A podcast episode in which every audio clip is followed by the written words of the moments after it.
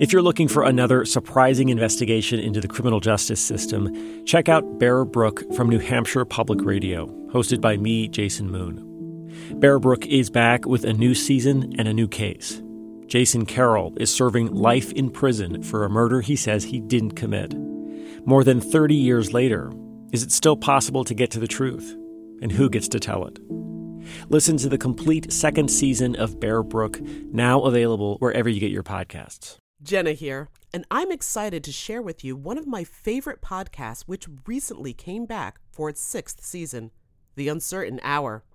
The Uncertain Hour is an award winning podcast from Marketplace where host Krissy Clark dives into the obscure policies and forgotten histories that explain who gets ahead in the U.S. and who gets left behind.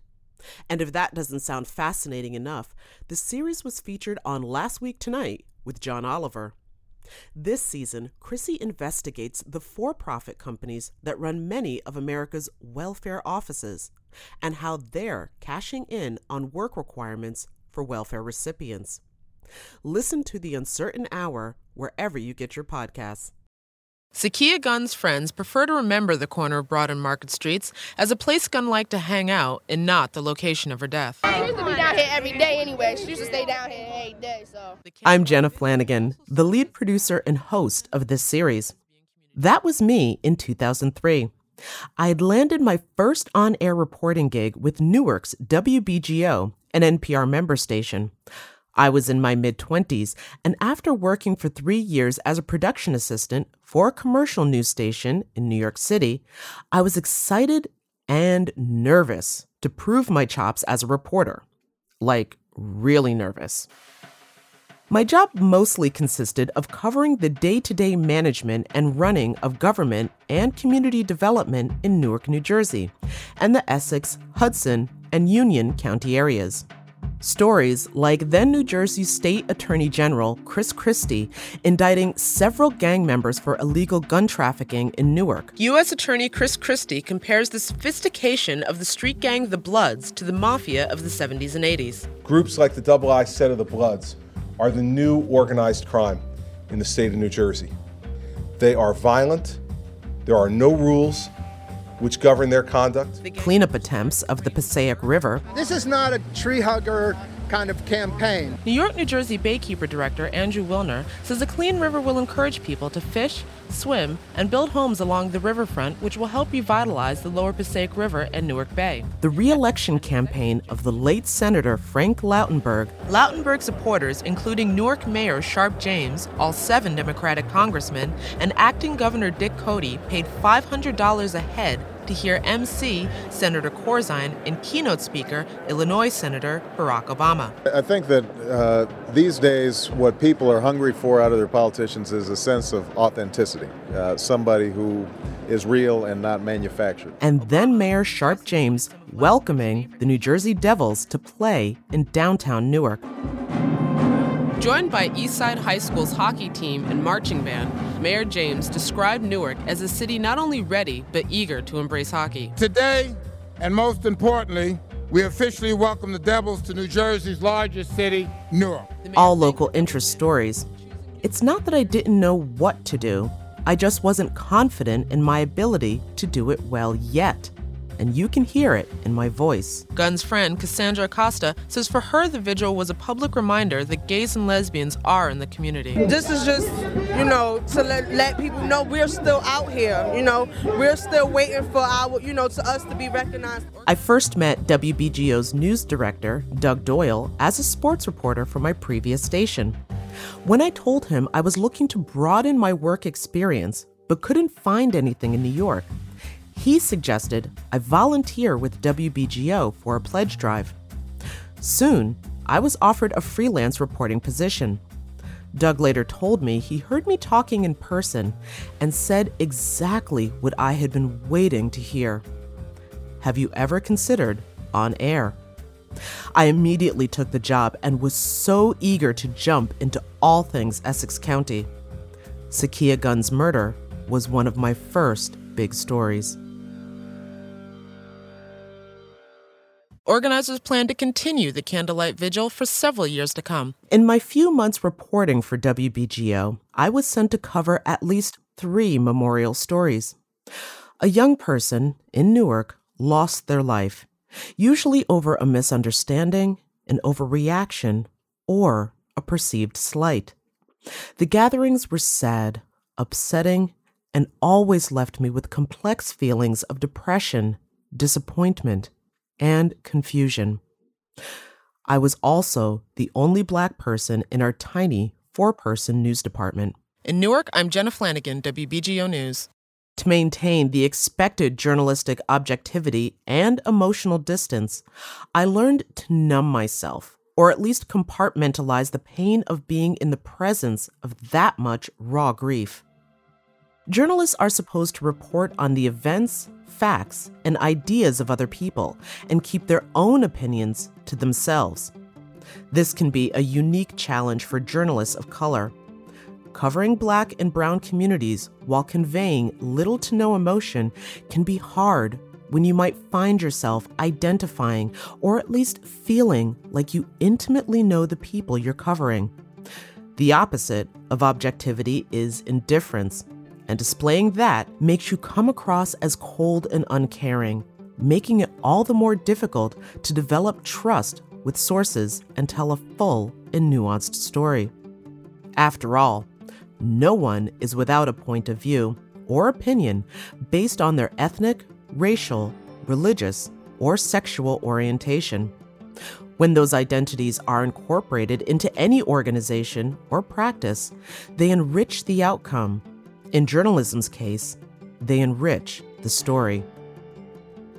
As a young black woman who was only a decade older than Sakia at the time of her death, getting assigned to cover the story of her death struck a much deeper nerve in me because I saw myself in her. While I'm not queer, during my own teen years, my gender presentation often bordered on, as my mother bluntly put it, butch. Like Sakia, I also preferred baggy clothes to form fitting ones, sneakers to dress shoes, and while I didn't rock the same cornrows as Sakia did, my hair was often simply pulled back into a ponytail.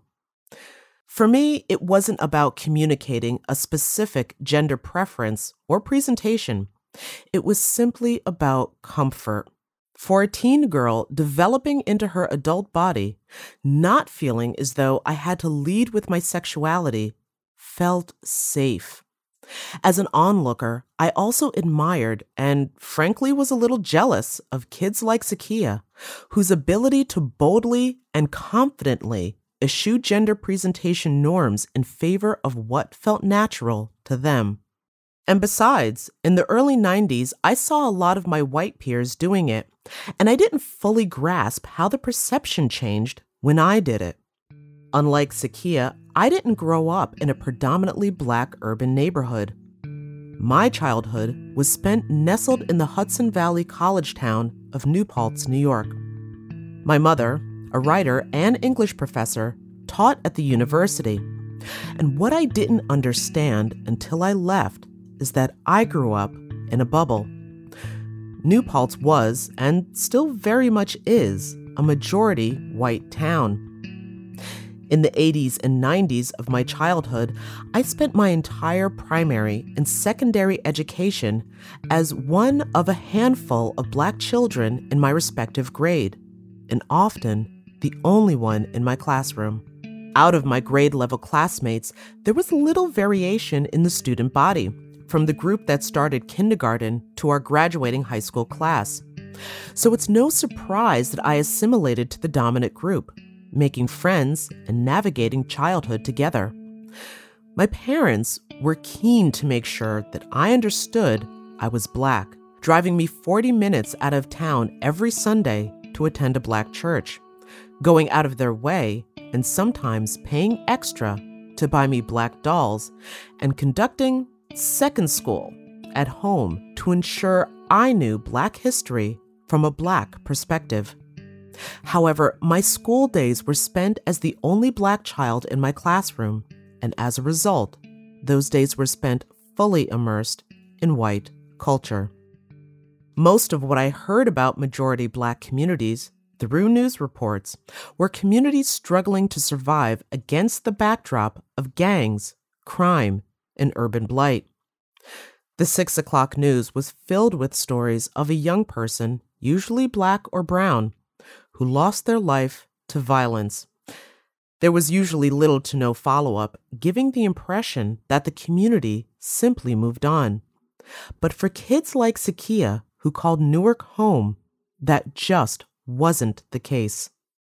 Being free, not having to worry about, and it's sad to say this, but it's the truth, not having to worry about the crime around you. Like we were able to stay outside and go places and not have to worry about nobody kidnapping kids, nobody shooting out, nobody having all these turf wars or, or gang wars or anything like that, you know, issues. This is Valencia Bailey again, Sakia's best friend and play cousin.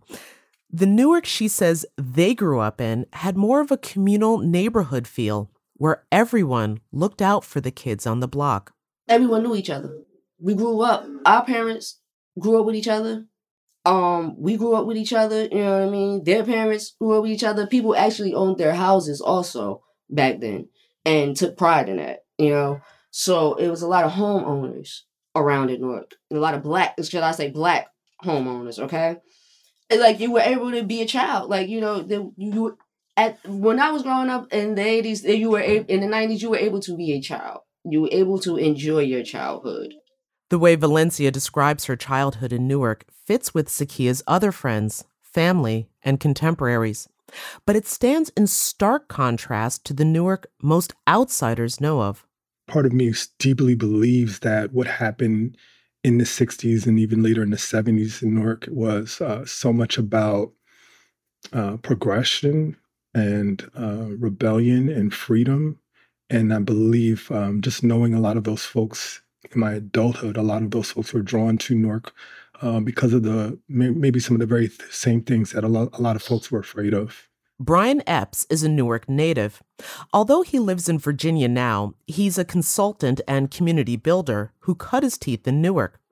Brian's acutely aware of how the 1967 riots, or the political activism, depending on your point of view, impacted the world's view of Newark. Folks were wise enough to know what was happening to the communities that they had come to and um, sp- specifically African Americans, right, are refugees from the South, leading, leaving Jim Crow, leaving lynchings, leaving sharecropping, uh, essentially continuation of slavery, came to places like Newark for freedom.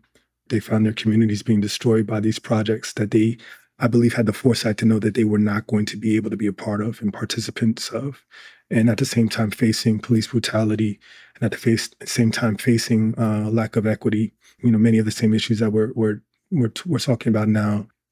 The tensions that exploded in Newark in 1967 as part of America's long hot summer were more than 150 separate uprisings swept across cities nationwide.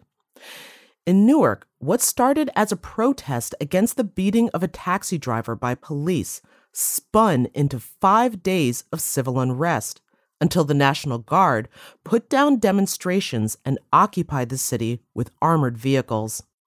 Thanks to the unflinching eye of TV cameras, those five days have defined Newark in the eyes of many, overshadowing much of the city's history and the root causes of the struggles that persist to this day.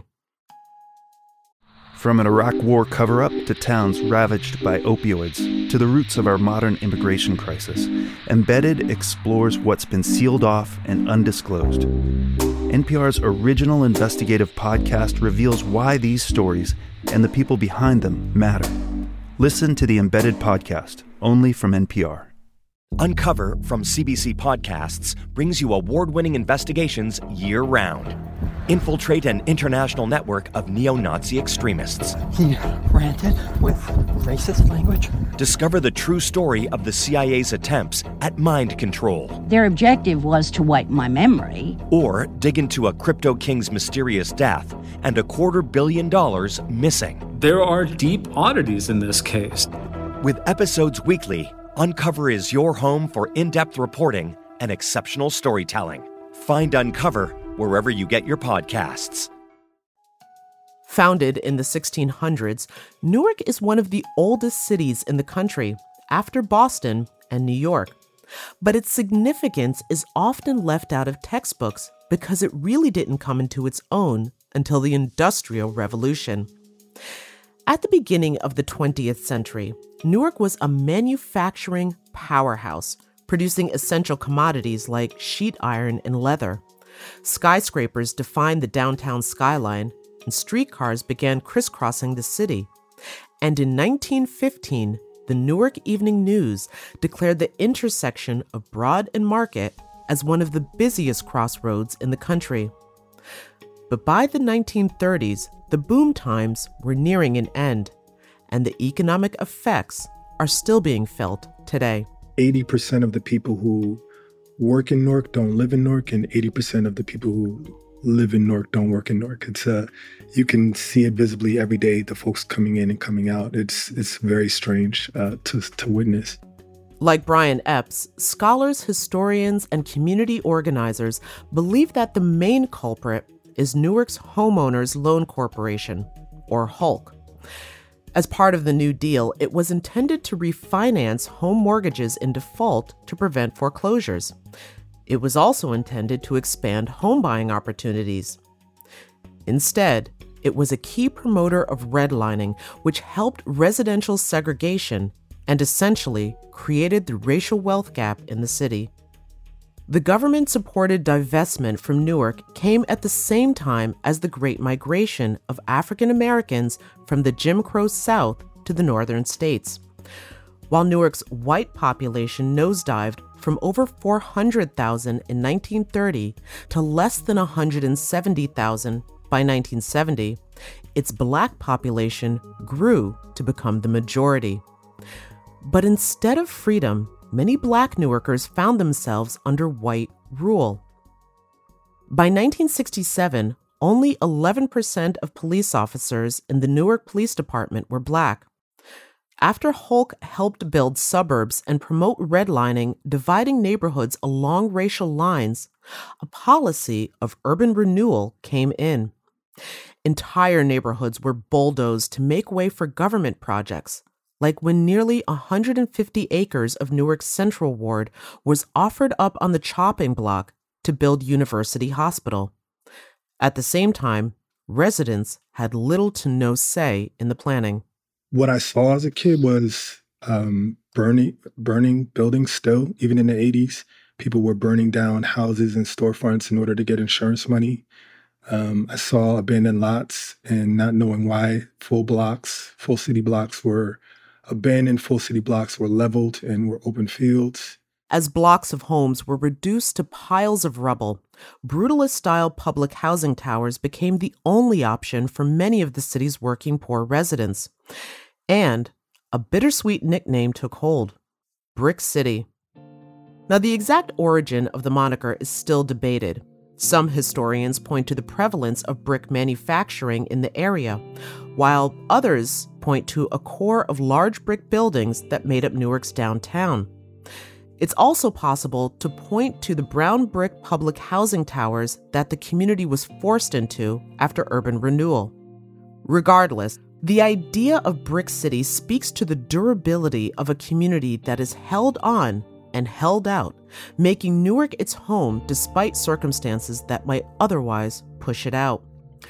Brian Epps says by the time his family bought a brownstone in downtown Newark, it was a neighborhood struggling to rebuild itself from the turmoil of the 1960s and 70s.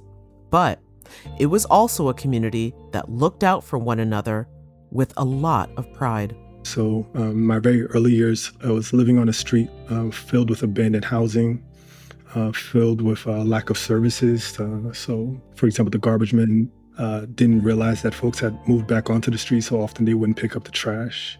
It was busy in all the ways that you would think of a city. Lots of commuters coming in downtown during the day for work, and um, as the years went by, it became a very colorful, very very colorful neighborhood. So there were a few folks who lived on other blocks surrounding us who had been there for decades.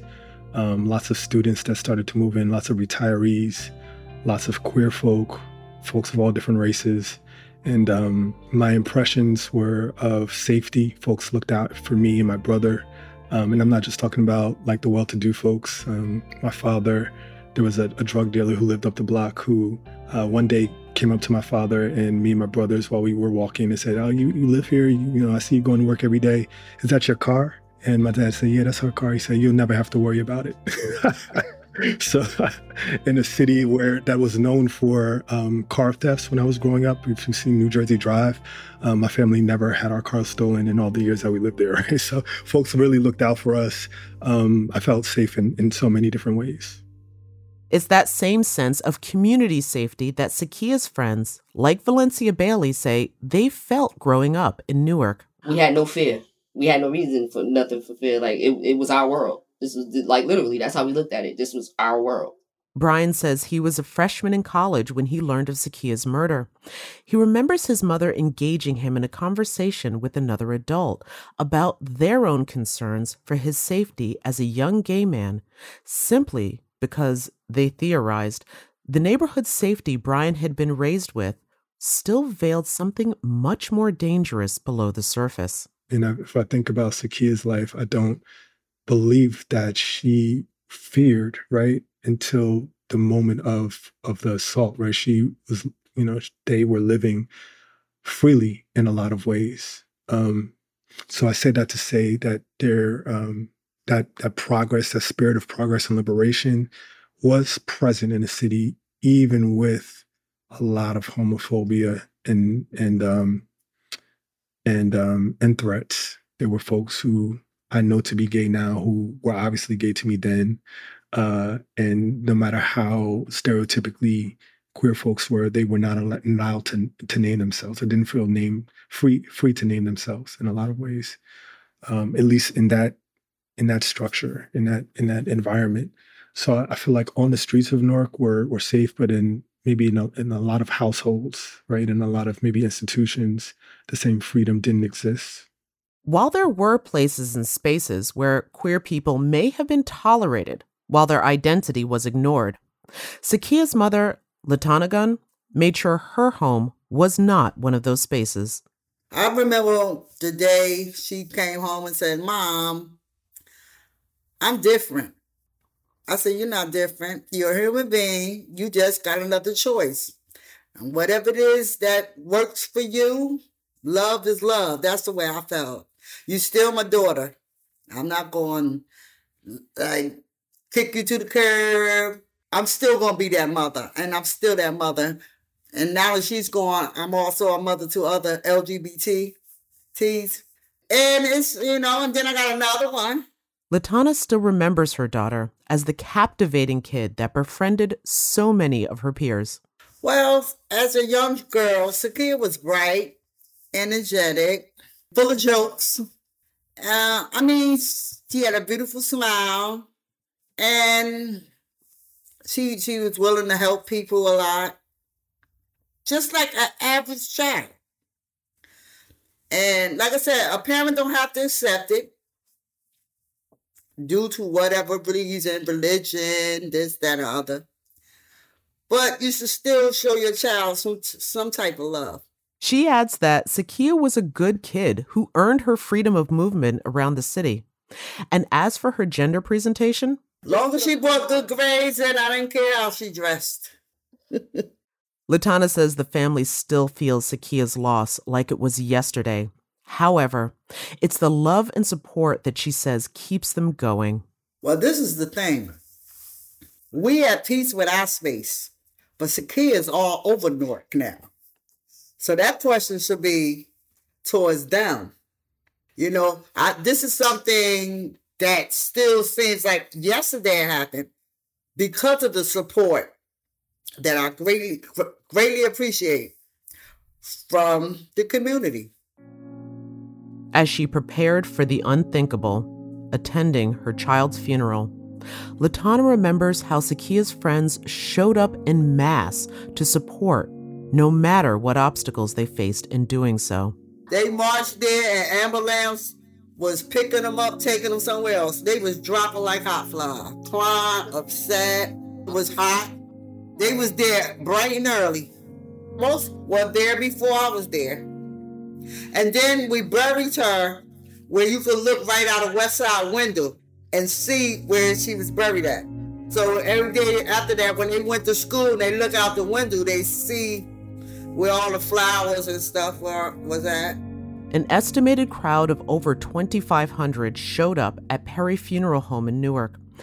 The 150 capacity hall was filled with people standing in the aisles, and a receiving line spilled out of the building, nearly blocking access for Sakia's own family to enter. While support from Sakia's friends was unwavering, Latana still remembers how administrators at Newark's West Side High handled her daughter's death. This was so uh, principal, like he wasn't supportive of it. He, y'all gonna be in school, you walk out, you get in trouble, all the stuff. Like he did, he, he get back to class, that's over, no talking about her, uh, not really not talking about her, but he wasn't trying to support these girls grieving. Or the guys, girls, every, everybody. Terrell Addy, one of Sakia's childhood friends, echoes Latana's sentiments. He says learning of Sakia's murder was shocking enough, and how their school addressed the situation only deepened the trauma. They should cancel school. Like, it was no reason for anybody to be there. Terrell says he felt the school took a cold and distant, matter of fact approach to a student body that was shocked, stunned, and grieving. Like this is like reality. Like it did. Like you know all that stuff as a kid. Like I, I feel like all of us should have been in therapy, or all of us should have had some type of counseling at that time. And then when the kids hit, it was just like everybody was just walking zombies. Like school didn't feel real. I don't know why we was in school you know. We reached out to the Newark School District and offered an opportunity to comment on this allegation. Their communications director responded that, quote, we are going to pass on this opportunity at this time, end quote.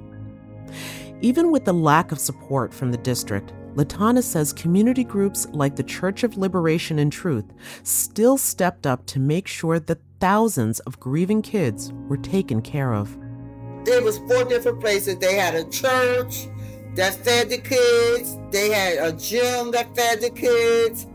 They had a community center that fed kids because there was so many people. Sakia's friends and classmates were understandably shaken, but there was one child in the funeral home also trying to process this massive loss. Well, I'm Kaya, and I'm the younger sister. Nikaya Gunn, or Kaya, was only eight when her sister was murdered. And while she only had a few years with Sakia, she says it's been hard to process her feelings from everyone else's. The whole crazy thing about this whole situation and why I really don't say much a lot, because everybody around me has memories. She says her sister's memory is like an ever present spirit that has followed her throughout her life. So it's crazy because till this day, I still got people coming up to me like, "Oh, little Kaya, you little kid, little that." She says some people have even shown her portrait-style tattoos of Sakia. But the hardest part was having to pass through Broad and Market every day, knowing what happened to her sister there. I'm like, is this ever going to stop? Like at first, when it first started, when I had to be downtown, like coming back and forth from school, and had to just stand down there, it, it, it was like a, it wasn't a good feeling, and it kind of got annoying how, how, people was walking up to me all the time because I was still grieving or still trying to understand exactly what, what happened. But now it was all love. Nikaya, like her sister, is also a lesbian, and so support from groups like Liberation and Truth part of the Unity Fellowship Church movement, and the newly formed Newark Pride Alliance were always present. But that does not mean she hasn't been exposed to the harsh criticism and judgment of people who blame Sakia for her own death. I know one thing that I read that kind of pissed or like rubbed me off. Like when I'm, I'll go through the comments every here and every now and then, like do the YouTube um comments or if you look at the obituary on the on Google and they put people put comments on there and they were like, well, she at that age. Why was she out at that time night? Like that, that, that, like that made a difference of the situation. Listen, right. whether she was 15 or 25, he still felt how he felt about the situation. So I don't think the age would have would have changed the circumstance. You know, he was wrong from the from the get go. Mm-hmm. Nakia says she has to numb herself to certain feelings of heartbreak or rage, and that has allowed her to keep her cool in trying situations. I'm goofy, like nothing bothers Like me. her. I'm like temper tantrum. I really don't care. Like I'm really at this point at 28, it's like I'm just numb to everything. Like so, there's nothing you really could say to me that's gonna get me to come out of character. Like nothing really bothers me anymore. Like nothing surprises me anymore. Like I, I've been around this low life is what I call him. I've been around his brother before face to face, so it, it it it's weird. Like it's really weird. Newark is a city, but in a lot of ways, it's a large, small town. And so Nakia bumping into the brother of her sister's killer seems surreal and inevitable. he didn't know who I was, but I got the spill on who he was. We was at a function, a cookout. I don't had conversations with this man and everything. I could have easily retaliated, but that's not gonna not Bring bring him it back. So there's that. So Everyone who knew Sakia dealt with her death in their own way. For his part, Terrell Laddie chose to honor his close friend through his current profession. Terrell is a police officer. Although he works on the other side of the country, he says telling and retelling Sakia's story is essential to individual and community healing. trauma, right? And this, is why that a lot of kids need to kind of revisit this. Uh, also, like actually, like it's just like 9/11, right? You know, like all the type of traumas that we have, we kind of like disassociate with or kind of like block it off and act like it's a norm. It's not right. You have to kind of address it. Like I'm rethinking and revisiting these feelings and emotions. And it just lets you know that sometimes we block it out, but it's actually still there, or sometimes we actually escape. So everybody has different way they deal with trauma. So some people might not even remember going to the funeral or remember like, you know, dealing with certain things because they mentally checked out and wasn't there. In hindsight, that incredibly traumatized, mentally checked out place is where I was introduced to Sakia's story. I had never covered a story that big or that emotional. And as an outsider, I struggled to make the kind of connections that would allow me to fully explore the intricacies of what did happen, what didn't happen, and why. Brian Epp says part of what I was coming up against is Newark's collective scar tissue, not only from the 67 riots, but years of divestment that prevented people from taking root, who were not only part of the community coming into the city without showing any interest of being part of it. I think along with the pride that folks have in the city, there is can be a mistrust of of outsiders. Um, and uh, a test, a litmus test for everybody who even is an insider is how Nork are you, right? How much, how much, you know, how can I out Nork you? um, how real, how authentically Nork are you? Even the brand of Nork, um, you know, Brick City, it, has, it might not have any meaning to somebody who's not from Newark, right? It's not something that is meant to resonate to the masses and to carry out, to carry outside of the city's borders is very much um, an insular brand that folks are proud of. Sakia's final resting place is in Newark's Fairmount Cemetery, which is in direct eyesight of some of Westside High School's classrooms. Sakia's friends no longer walk the halls, and her sister Nakia Gunn attended Shabazz High School in a different part of town. She says after two decades, people are finally ready to talk about what happened at Broad and Market. It's down 20 years. I think everybody reached that point where where where we're taking a breath now, where we're smiling a little, little more. So it, it, it's kind of taking a turn to where we can wake up and not crying. I mean, mm-hmm. we're having mentally, we're in a better headspace. I think collectively, to where it's not it's not sad anymore. It's not depressing anymore. We're more happy now Right. about the situation. So when I say her name, I don't want to break down anymore. Like we can talk, we can laugh, we, we can joke about it. Not the situation, but her as a whole. Right. Where I don't want to cry anymore. As time went on and the news cycle pushed Sakia's story further and further into the recent past, the conversations about the multicultural, multiracial nature of queerness developed and expanded.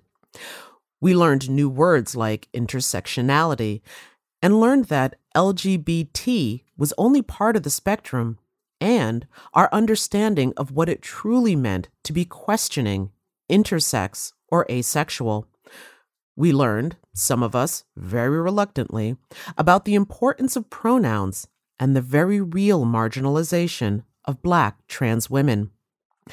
Every step of the way, the story of Sakia Gunn remained on my mind. As more and more time passed, I wondered how and if her story was being told.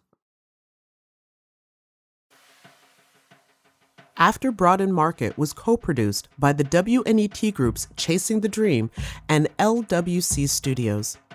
I'm Jenna Flanagan, the lead reporter, producer, and host.